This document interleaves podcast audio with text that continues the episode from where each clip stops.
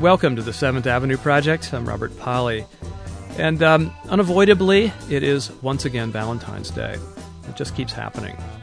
I don't know how many of you listened into the show last year at this time when we launched a full scale assault on Valentine romanticism, but I seem to have set a precedent for myself, and I thought I'd carry on in that very same contrarian spirit this time around. And for the purpose, I found myself a true anti sentimentalist to spend the hour with the writer and Stanford humanities professor Terry Castle. She's got a new collection of essays out. It's entitled The Professor and Other Writings. And in it, Terry takes aim at various forms of misty self deception, high mindedness, and romantic folly, including her own youthful infatuations, her days as a fervent lesbian separatist, and her sexual awakening. Though that latter phrase I suspect is one she'd never use, it's just too trite for her. Terry Castle writes in that great tradition of the mocking essayist whose ultimate target is human self importance, her own as much as anyone else's. And if all this sounds like too much disenchantment for you hearts and flowers types, well, let me just say that as Terry Castle's writing makes plain, and I hope this interview does too, self knowledge has its own consolations, especially if you have a sense of humor. But enough with the reassurances, let's get to the mockery. So, um, what kind of person would write this, for instance, about a former lover? Mm-hmm. Not only was Celeste's body bonier and pimplier than any I had encountered before, she also seemed to have a sort of gingery red fuzz all over her. To move a hand up her knobbly spine was to brush this curious she pelt in the wrong direction, almost as if one were caressing an orangutan. In combination with Celeste's unusually wet, self involved, and aggressive way of kissing, the overall erotic package was, in fact, fairly sick making. she did have to have her name changed in the manuscript. Uh, oh, how sensitive of you. but, but tell me about that attitude in the writing. I guess, in a sort of deep way, I feel very unromantic most of the time and unsentimental. And I also think that, especially for women, sex as a turnoff never gets very much play. We're so saturated with uh, sexual propaganda of all kinds, uh, straight or gay or whatever. And uh, I remember talking to a friend of mine, uh, an elderly lady, and we started talking about sex, and she said, well, you know, I I don't really miss it because sometimes it's just awful. and I said, yes, you're right. It is totally horrible. so I'm just trying to add, you know, another perspective by way of uh, this poor woman. It was a long time ago. I was going to say that the kind of person who could write that about her former lover is also the sort of writer in your case who would write these things about herself. Glum and fat and respectful, referring to a photograph of yourself. I was already a ghastly prig. These are taken totally out of context. Yes. Uh-huh. I was an overgrown, erotic baby, hungry, enfeebled, emotionally incontinent, a gaping maw of need. And, and my personal favorite here, during a meltdown. And all of these relate to an essay we're going to talk about in just a moment. Mm-hmm. There are many of these. Mm-hmm. I gulped for air and wrung my hands piteously. A thick and disgusting gray thread of mucus emerged from one of my nostrils and dangled there between us, lengthening slowly. yeah, again, it's, you know, it's an eye for the unromantic. You're merciless uh, on others, but especially on yourself, I think. Yeah, I mean, I have a satiric point of view, but I'm my own target. People like it actually when you speak frankly.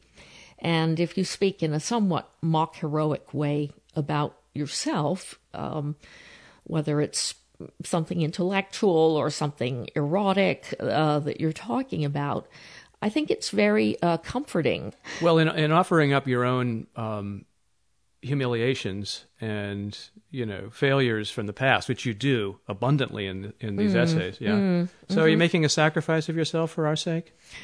Yes, it's kind of Christ-like. I know you told me you were from the Christian Broadcast News Service, and now it's like you're coming out here. Uh, so yes, I'm a, a martyr to emotional truth. Well, I'm wondering if it if it took a while to to get bold enough to do that with yourself, especially in a world that I think of that is academe as being very image and status conscious. Uh, the prose usually has an eye toward one's reputation Yes. and talking about misadventures Yes. and you know meltdowns and Fiascos. sexual fiascos.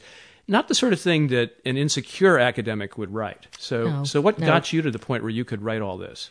Well, in the 90s, I began doing book reviews, particularly for the TLS in England. Times Literary Supplement. Yes, and the London Review of Books. And because I do see English literary culture, British literary culture, as being in some ways much more oriented towards a kind of spoofing and uh, comic irony, sometimes savagery. The London Review, especially, became my place where I felt more and more free uh, to explore little aspects of my own past. And then I found just an impulse to continue doing that. It was accentuated by an increasing disillusion on my part, a sort of disenchantment with the theoretical turn that had been taken in English departments, literature departments, and art history departments, and, and so on. There was a kind of jargon that was became quickly very conventional, and um, I think also 9/11 did something to me. I mean, kind of like twisted something in my head. I suddenly felt like I need to write about the world that I live in and try to understand it um, because uh, I had increasingly, and again, it's sort of aging as well, feeling of transitoriness and mutability in life. So I realized I was in a position to do this um, because I have tenure. I was going to say that Yeah. must come into it also. That, oh, absolutely. no, it's the ability you know, to express yourself freely Yes. increases as your job position gets more secure. you know? Yes, yeah, yeah. It does have its complicated aspects for me because not all of my colleagues, for instance, think this is a respectable way to go with. Might be unbecoming to a member Yes. of the humanities faculty, the department or something. yes, not quote unquote serious enough. But I had just gotten so sick of seriousness. what cracks me up about that is that um, the very same scholars might um, spend their whole careers writing joyously about writers who did exactly Yes. that kind of writing. Yes.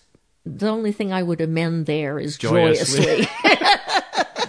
it would be more enviously and resentfully. but there might be a Swiftian, for instance, and write about this great, you know, playful satirist, and yet they they would frown on a colleague Mm-hmm. Yes. Yeah. writing. Yeah. Well, that, you know, that was part of what I found alienating in a lot of the cultural studies work of the 90s and into the 2000s. Um, that so much of the language and the, the discourse had been adapted from liberation movements of different kinds. And, you know, the one that I kept running into in the early 90s was so called queer theory. Uh, and there was always um, this among the academics who fell into this an extraordinarily um, schizoid break between their self conceptions and the language that they use, that they were being subversive, rebellious, uh, Transgressive. transgressive, undermining the hegemony of whatever. And turns out, you know, they all have BMWs and uh, live in nice houses and are tenured professors. And at a certain point, I just thought this is absurd. You, you just reminded me of, of, something you wrote in one of your essays. Um, an anecdote about uh, you're trying to get a position at another unnamed university, Oh, an esteemed university. I'm going to guess it's on the East Coast somewhere. And uh, you had to give a talk, Mm-hmm. uh, which you did on on uh, World War One, a favorite topic of yours, and, and writers of the 20s. And um, you say this: the department Medusa, a steely queer theorist in bovver boots, decided I was wedded to the aesthetic and needed nuking at once. Mm-hmm. Wedded to the aesthetic. Yeah. Frivolous, facetious, um, everything that the kind of moral seriousness of the project demanded. Mm. I didn't have any of that um, in this person's eyes and So, in a so number just of being people's eyes. queer wasn't enough. Oh no, God knows. no.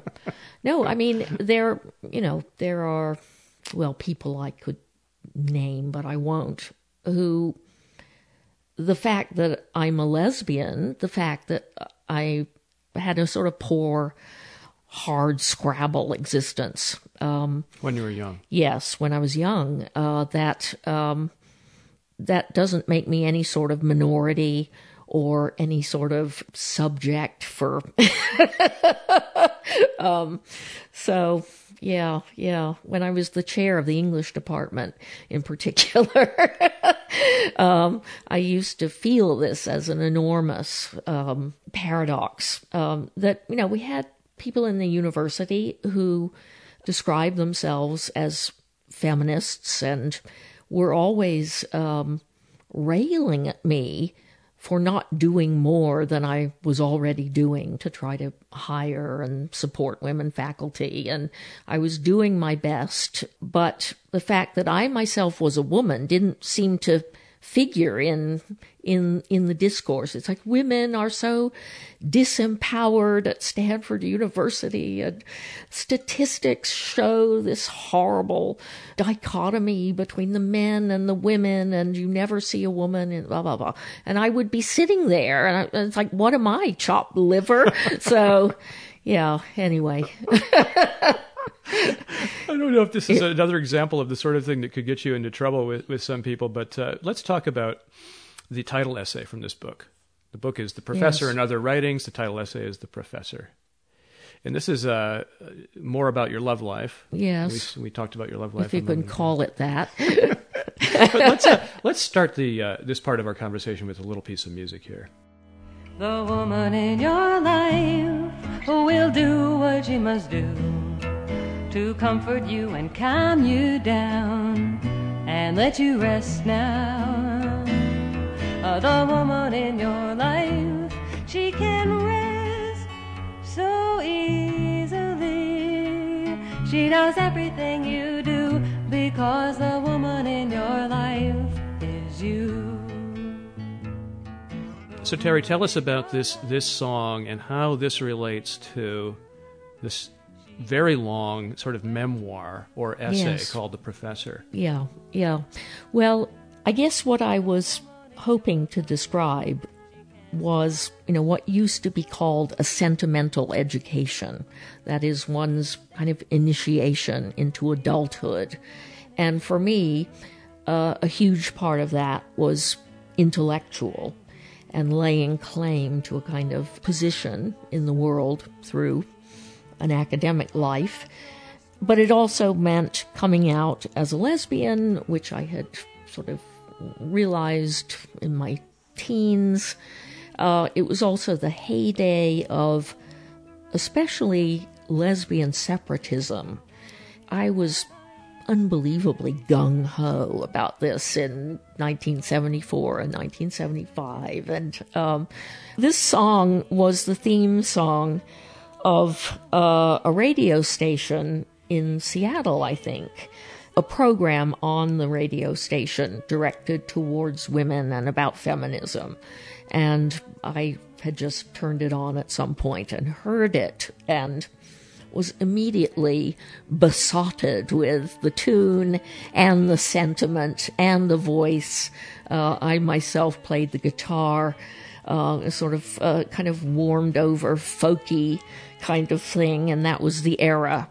And this was the, the early 70s. I think the album by Alix Dobkin that, that has this song came out in 73. Okay. It was called Lavender Jane Loves Women. She's patient and she's waiting and uh, she'll take you home now. The woman in your life. And and this was at a time when you were finishing up college and uh, headed to graduate school. Yes. And, uh, yeah, I'd had two very unsatisfactory affairs at this point with women.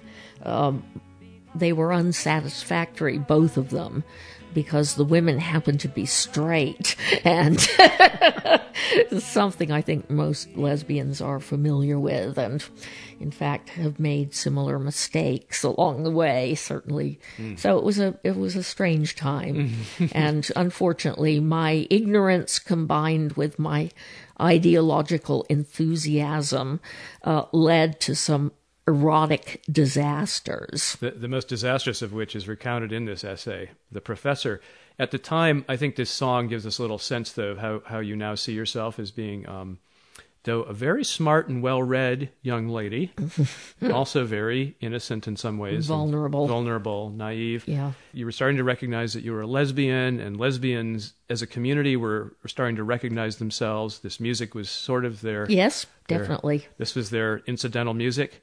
You describe it as uh, now, in the uh, from the mocking vantage of your later years, Yes. Mm-hmm, as ultra saccharine lyrics about waterfalls, women's hair, and kindly gym teachers. Yes, Miss Davis. I remember Miss Davis.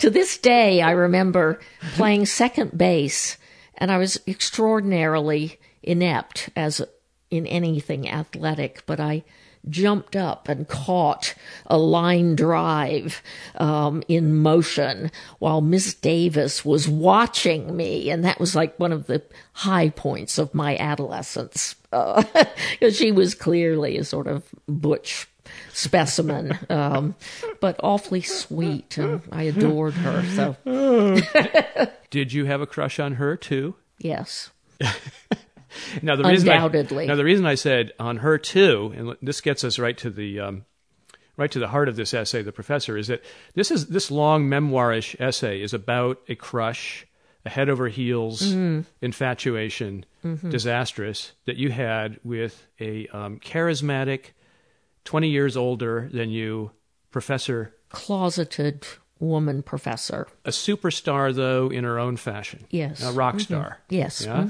And you, Yeah. young thing that you were, just emerging from adolescence. yes. I was smitten. You were smitten. from the moment I laid eyes on her. And she knew it. Oh yes. And she contrived it. yes, yeah. But but she did this to people. She attracted young women uh, Yes. and collected them Yes. and, uh, Yes. you know, Yeah. Tossed them aside when Yeah. she was done with them, as she did with you Yes, very, very quickly. Yeah, yeah. Uh, she was a kind of um, predatory type of person. Um, Mm-hmm. Like very a crocodile almost. well, you could say that. yes, yeah. Um, no, she just. Uh, I think I don't know what had happened to her um, psychologically, but something had along the way, and she seemed to almost enjoy the secrecy of her sex life.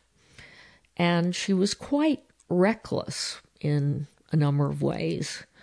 Uh, and and this was an absurdly brief relationship, given how it has resonated in my own life for 30 years or so.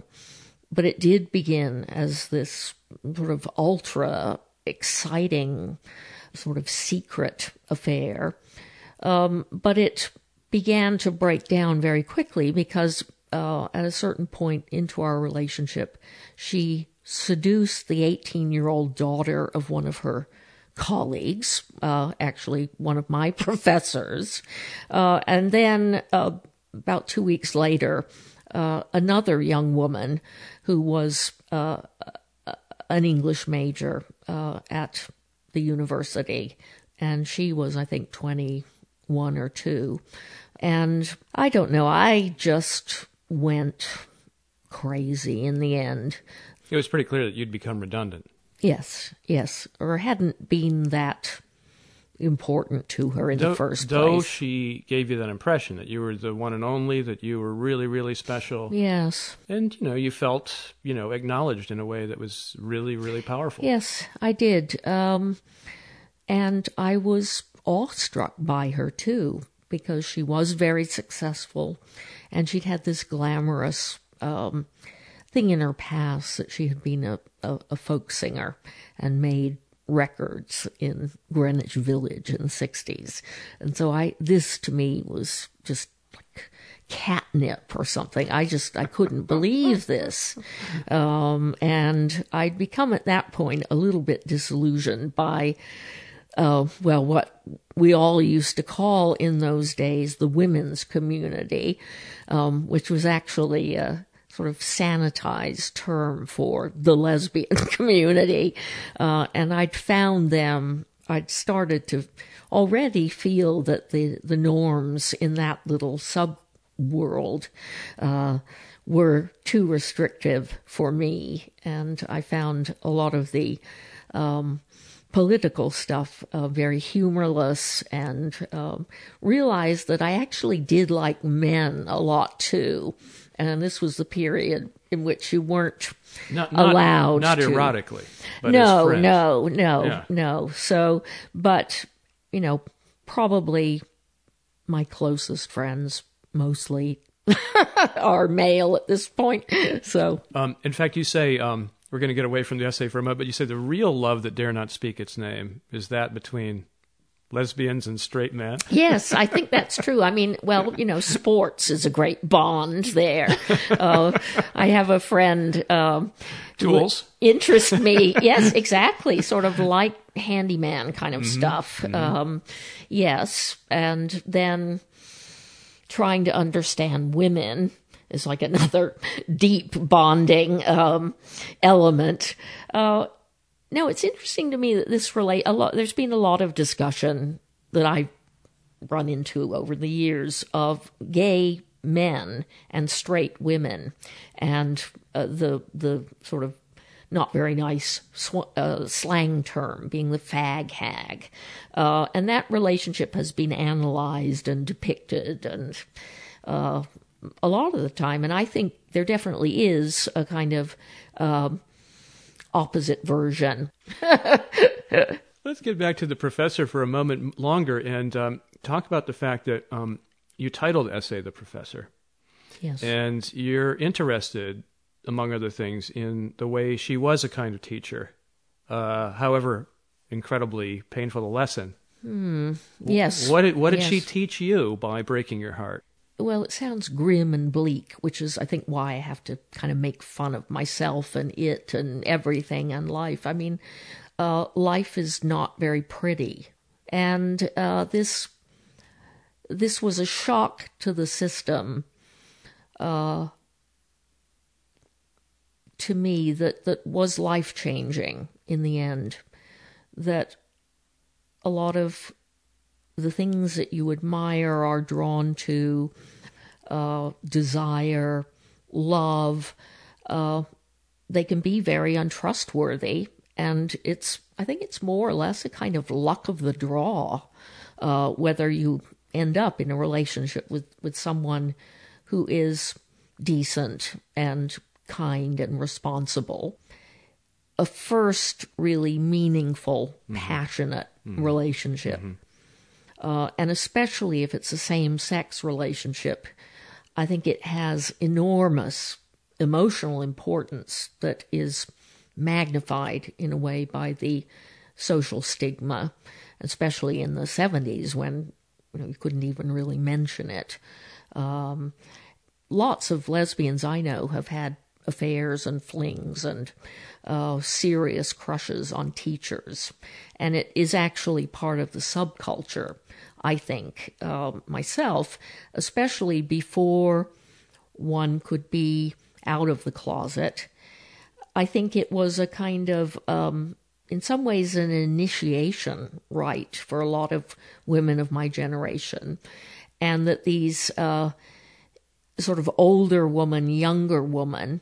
And I think it's probably true too with gay men, sort of older man, younger man. These kinds of relationships had a very interesting and I think powerful uh, socializing aspect to them. You you sort of began to see yourself as part of a larger social phenomenon, which even though hidden, um, had a history to it. Um, that was part of the teaching mm. too. It's like that that yes, this was this could be a life a life's work in a way homosexuality Let, us jump in and clarify also that you were both adults. You were 22 yes. Uh, so it was a situation of a younger and somewhat older pair of consenting adults. Yes, it was. And that there weren't any academic um, bylaws in in those days and on that campus against no. a uh, faculty member and a graduate student like yourself having or any any relationship. Um, it was it was really the the sort of beginning time of affirmative action mm-hmm. and universities establishing affirmative action offices and that kind of institutional development was often linked with the beginnings of a discussion about sexual mm-hmm, harassment, mm-hmm, mm-hmm. though it wasn't until some years later that people really began to talk about it between persons of the same sex. Right. Uh, I mean, the expectation would be this, that this is something a male professor yes. would do to a female student. Yes, yes. You know, yeah, and that that was sort of notoriously had been going on and no doubt still goes on. Uh, I, I, wanted to clarify a remark I made earlier uh, when I said uh, a couple of quotes about yourself that they would uh, crop up in an essay we were going to talk about. This is the essay, The Professor, and the quotes were when you described yourself after your heartbreak uh, as an mm. overgrown, erotic baby, hungry, enfeebled, emotionally incontinent, a gaping maw of need. And then the meltdown I described. I gulped for air and wrung my hands piteously. Yes. A thick and disgusting gray thread of mucus emerged from one of my nostrils and dangled there between us, lengthening slowly. That was. Um, that was a breakdown you had while trying to take an exam, a very yes. important graduate school exam. Yes, and... I I was. It was an essay exam, and um, it was right as my relationship with the professor was imploding, and I knew about the two other young women, and I just lost it. I mean, I I was trying to write my exam, and uh, I started kind of trembling and sweating and freaking out. And I had a, just like a full blown panic attack. You so, make it almost comical in, mm, in the writing of it, mm. but it uh, is one of those hideously awful yes, moments in yeah, life. Yeah. Um, when did you write this essay?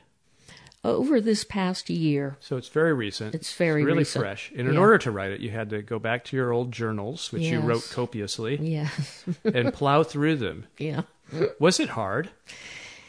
Yes. Uh, well, I mean, how could it not be? Because you see your younger self um, and just want to cringe at some of the things, I mean, the things that I say about this woman and about myself and about life. Um, it was also the last gasp in some ways of the age of Aquarius. And so there was still a lot of, uh, well, in my case, not very serious, but definitely, you know, pot smoking and kind of meditating on uh, I used to do the I Ching. Oh, and, and astrology. So, yes, all that kind of stuff, yeah. tarot things, yeah. and um, and I was quite absorbed in that. Uh, it, I mean, it often intersected, interestingly, with. Uh, literary things I was interested mm-hmm. in, like romanticism mm-hmm. or the poetry of William Blake or something, um, sort of the visionary and the hallucinatory. And so I was sort of a mixed up girl at this point.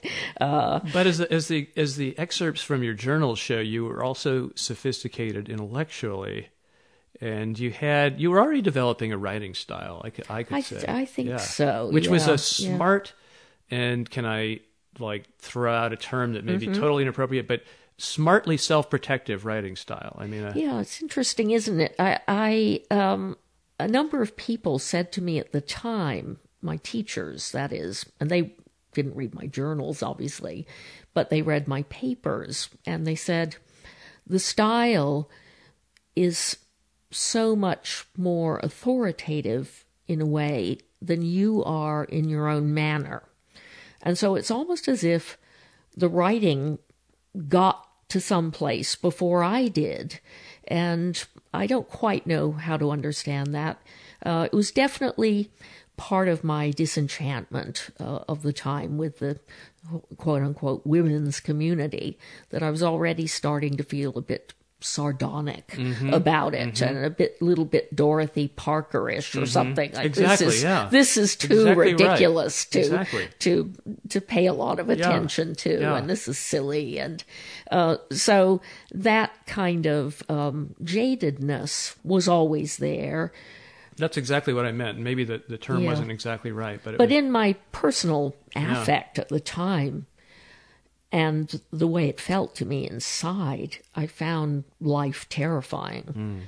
Uh, and relationships filled me with tremendous unease um, and doubt about myself. So, uh, yes, it's, you know, I guess I still feel a little bit today, like with this book. I, I mean, I was giving a reading from it last night at City Lights, and several of my colleagues were there and several of my students. Um, and I thought, God, I should wear a paper bag on my head. I, I can't believe I'm going to be reading this aloud in front of people I know. And because there were some little, uh, quite revealing parts in, in what I was reading. And a few. What yeah, I mean? still, well, I still can't sort of believe that I did that. And it's sort of like, I know it sounds, uh, it sounds self deceiving somehow, or like, oh, you mean you really don't know how you did that? Uh, but, you know, it's like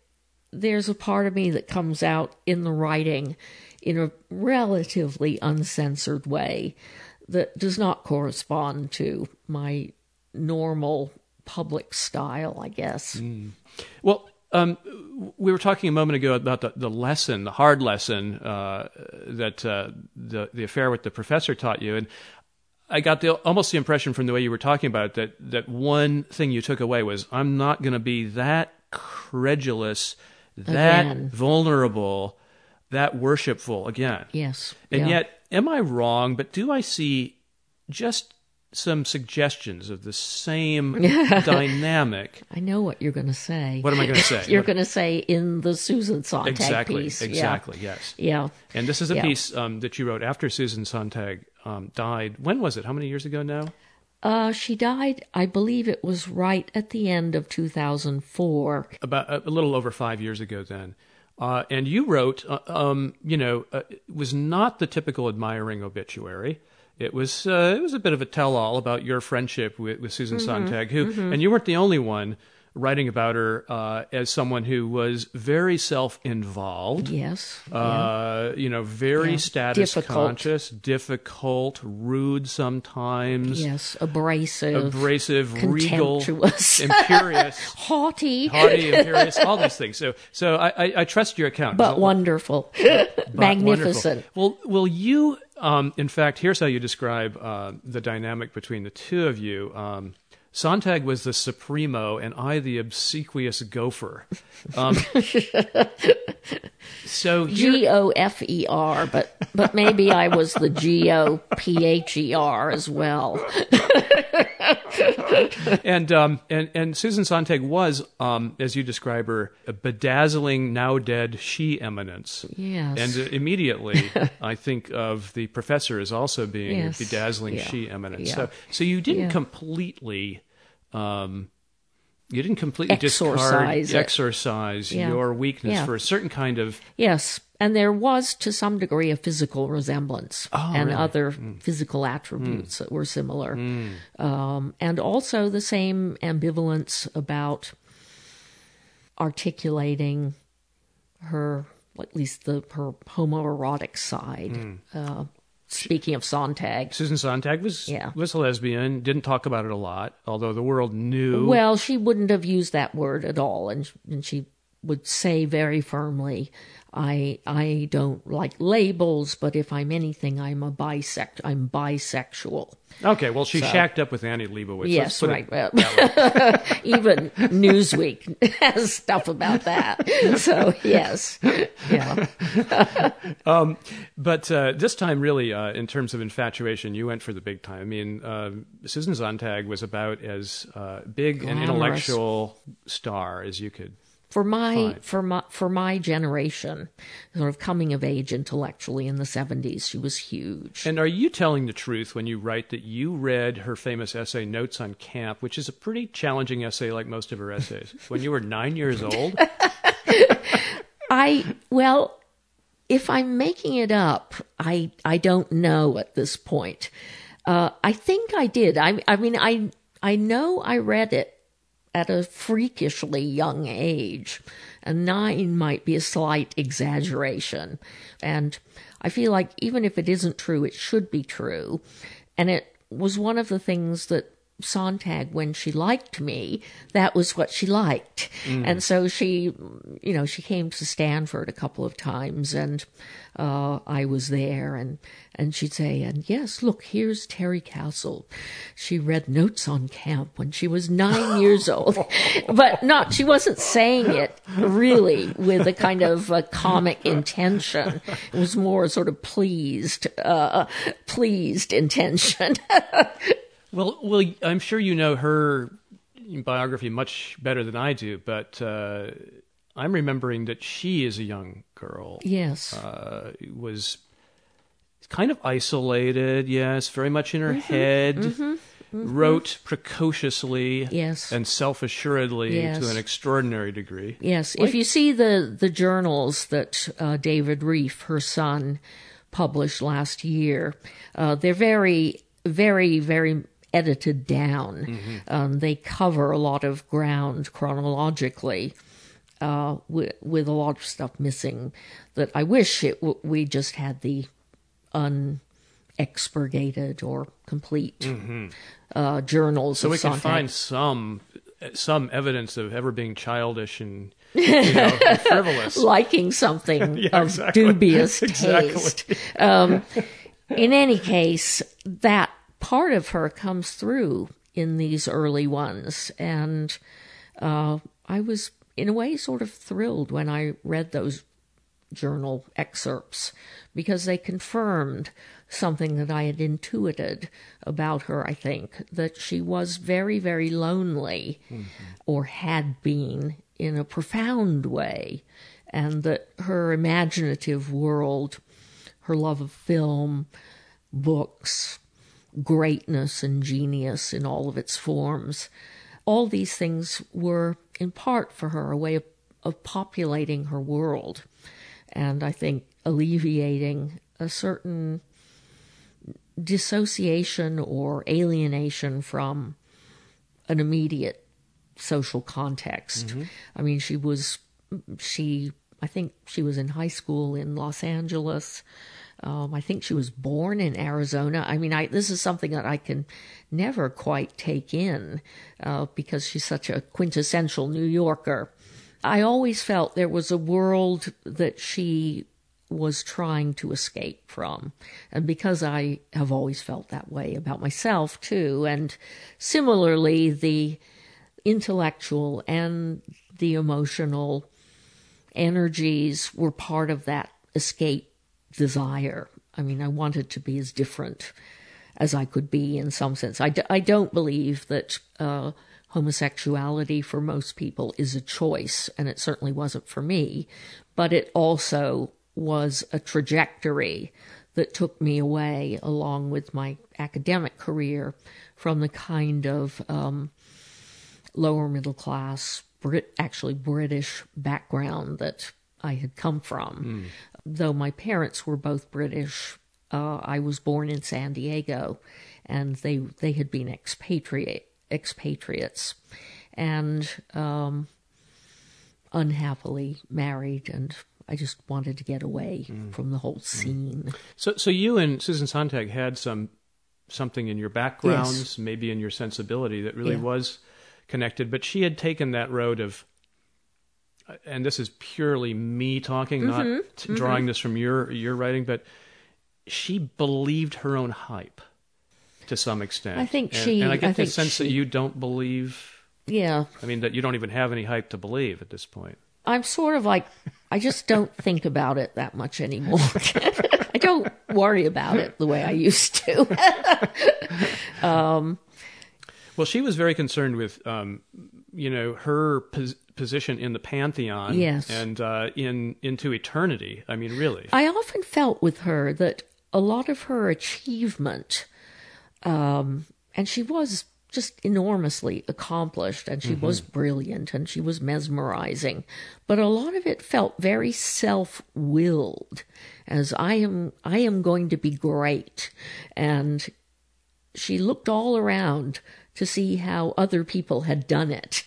Well, well, all of our talk about Susan Sontag at this point might leave some people thinking that, um, you know, in retrospect and in this essay, that that you were looking askance at her. You know, or at least seeing her analytically and all of her weaknesses and her pretenses and all of that. But uh, at the end of the essay, you you concede something that comes as a, a surprise, and I know it's intended to in the essay. Yeah, yeah. That uh, after talking about how difficult she was, you then say her death also leaves me now with a profound sense of imploding fantasies of huge convulsions in the underground psychic plates. And you say that a really fascinating observation about yourself, about your own house, that just about every book, every picture, every object in my living room, for example, I now see all too plainly has been placed there strategically in the hope of capturing her attention, of pleasing her mind and heart, of winning her love. Yes, yeah. She Yeah, never She never you. came to visit me. but but are you serious that Yeah. you know you had arranged some things in your house just in case someday Susan Sontag dropped by? Well, that would be one way of putting it. It's, you know, she was the fantasy arrival, the the fantasy guest, um, the person who you wanted to uh, seduce, if only intellectually or artistically or something. Um, and you know, I can't say she's the only person that I ever felt that way about, and and there are various replacements who have subsequently appeared.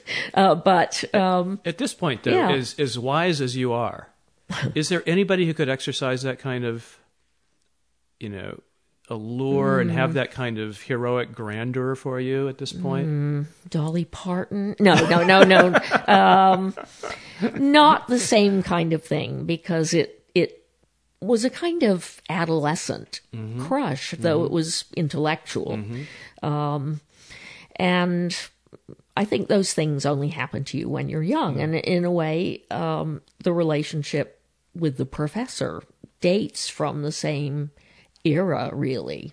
Uh, that was Sontag's heyday, uh, the later 70s. And um, so uh, they're, but they are sort of linked imaginatively for me, the, the two very powerful women.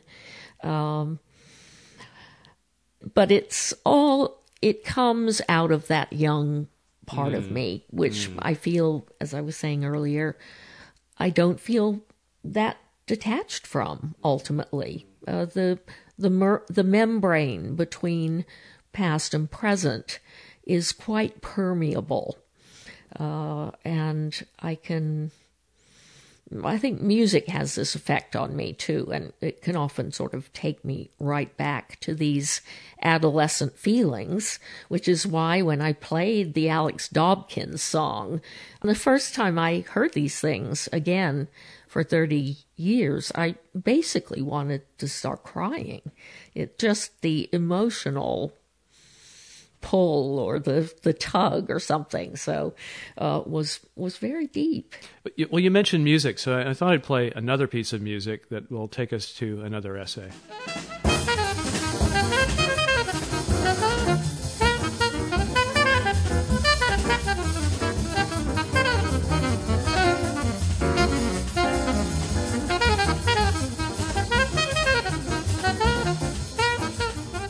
This piece, we should say, is by Art Pepper, the alto saxophonist, the late alto saxophonist, often called a part of the West Coast jazz scene. Yes, yes. Um, yeah. And this uh, piece of writing that deals with Art Pepper is called uh, "My Heroine Christmas." yes, Another one of yes. your essays.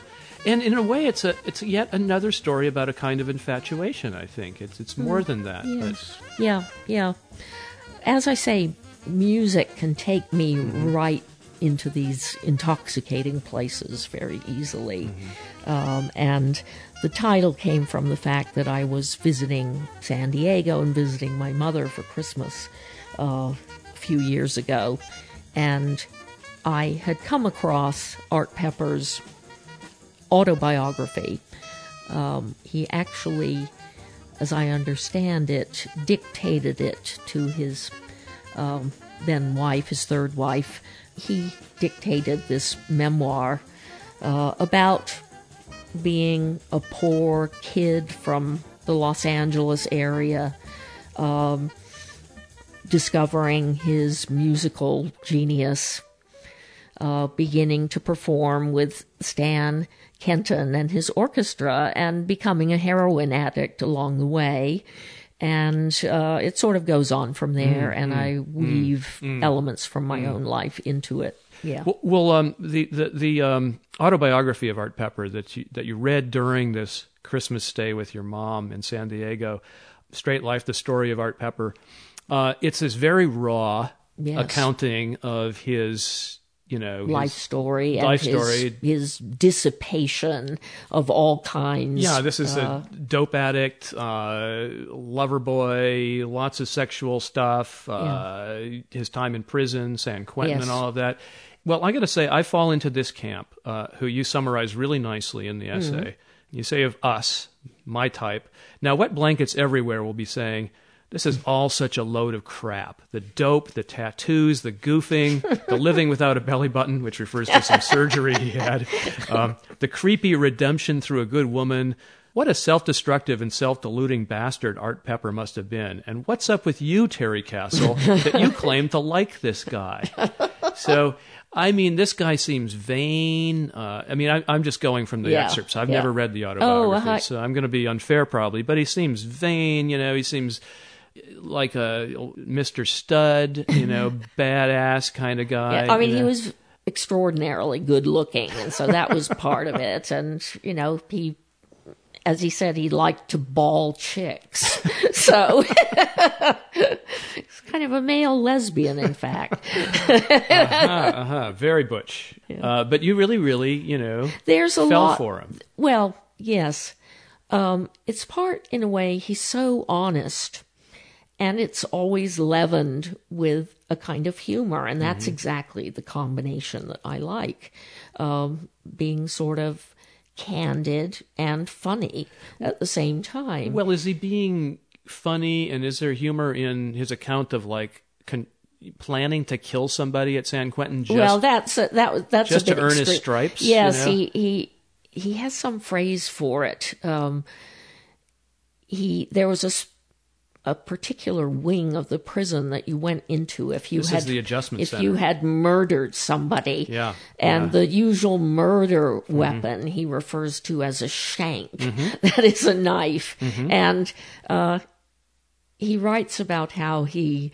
Uh, actually had picked out somebody uh, who he was going to knife to death. but then he was released on, on uh, parole at just that moment, so it never happened. And yes, that is the most um, absurd comment on my part, I guess, is right around around there. Uh, somebody's date with the shank was not to be. Um, yeah, I mean, uh, he inspires mixed feelings. Well, you do uh, confide at some point, though, after anticipating exactly what a guy like me is thinking throughout this essay. Is why Yeah. does she like this guy? Right. You know, Because he's so bad. because he's so bad. But really, and will you say why I am obsessed with Art Pepper? Because he's dead, and I don't have to deal with him. Yes, so it's again, it's a kind of cordoned off, imaginative relationship that may not have a huge amount of uh, sort of existential uh, content, really. Um, but it, it, seems to have, at least to, to read this essay, it seems to connect with something very, very deep that, that, that erupts into this story. Yes. Uh, from your past. Yes, yes. Which is um, another bad boy, you know, uh, masculine figure. Yes, I had a stepbrother who was very wild and did many bad things. Well, you describe him as a sociopath. Yeah, and he, he killed somebody. He, he killed someone. Um, it was ruled as self defense, but he strangled somebody with his bare hands in a fight, and he was thrown out of the Marines and other enterprises, and then he killed himself. Or, or I think he was about twenty-one or two when he killed himself, and it as I write in the piece, I feel that my stepbrother um, had no voice, or he had no way of communicating except through violence. And there's just something about my stepbrother that puts me in mind of Art Pepper. Um, there's a little bit of a physical resemblance, but I see him as someone who had a similarly troubled life, but Pepper somehow transcended his own worst impulses. And I say at one point, I think he had both a literal voice. I mean, he could, he was very, very intelligent.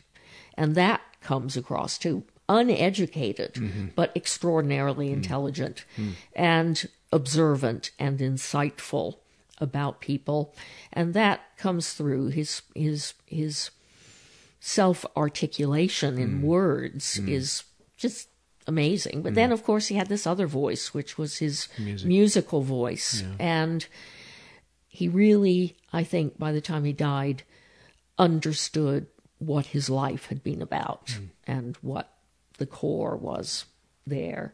And that's something that I revere when anybody can do that. And but it usually comes out of some kind of suffering or, um, you know, dismaying things that one has lived through.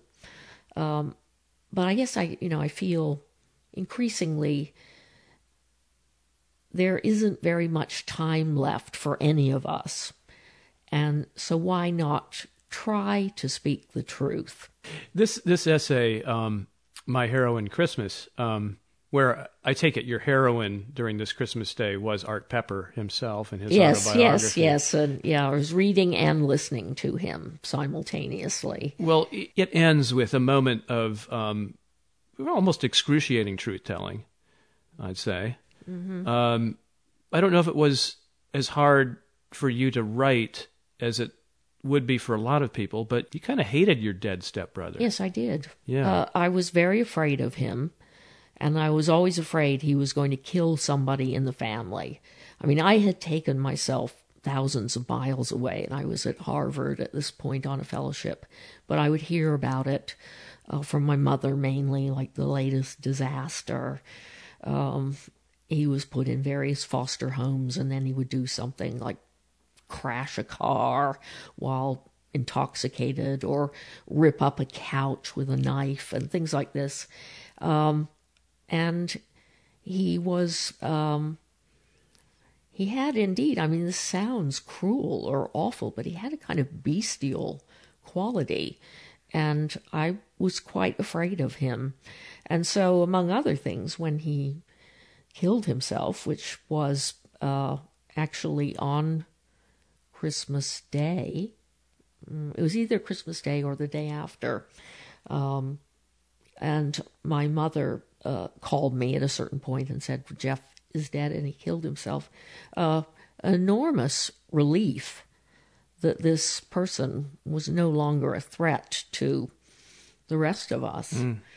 Well, I'm I'm sure that that many many many people have had that experience of someone they knew, maybe even a relative, dying mm. Mm. and saying, Whew. What a blessing. what a blessing. What a blessing. But you're not supposed to say that aloud. and, and, you're probably not supposed to end an essay uh, on such an unredeemed note. Now Art Pepper redeems himself, as you say, yeah. but your stepbrother this was pretty bad. didn't. Yeah. Did that realization surprise you? Did that explode on you at the end of this this essay in the course of writing it, the way it explodes on us, the readers? Hmm, The reader. yeah. Um, I don't really think so, Robert. I was always pretty clear on my feelings about him. Were you clear that that was the direction the essay was going? Yes. Uh huh. Yeah. Well, what you write uh, in this essay about Art Pepper um, to those who might distrust this this storytelling of his, Yes. that even when an autobiographer is prone to distorting or embellishing the facts, it is still possible to locate some core emotional truth in the writing. Um, in your own writing, uh, your essays do tend toward self knowledge, toward self revelation. You know, you may start with That's the goal. start with a nominal subject of one kind or another and end with some sense of discovery. Um, and, and yet you ask of yourself in another essay where you're you're really addressing this idea of self-examination of prying off the lid and looking at everything down in there Yes, yes. and and also a process by which uh, over the years uh, as you've developed and matured how your, your self-image has shrunk you know, with, the more you look at yourself, the less heroic and the less, you know, uh, the less less grand you seem. Uh, but you're right. Is there some very, very, very embarrassing self knowledge I'm still missing? Yes. well, yeah, it's almost like uh, it's almost like I see myself as a like a character in a silent film or something, Buster Keaton or something, and and you don't know. It could be in the next ten seconds that you'll slip on a banana peel and look ludicrous to everyone, um, or something you never expected can happen that will shrink you even further in the moral washing machine. So um I'm always aware of the pratfalls that uh, life makes available to us, as it were.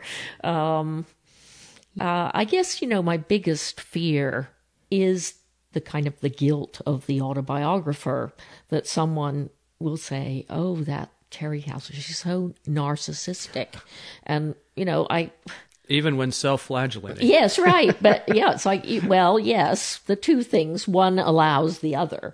Uh, uh, at least that's how it works in my psyche. But I, I feel um, always um, vulnerable to that criticism that this is simply a slightly more open and communicative version of my own self absorption.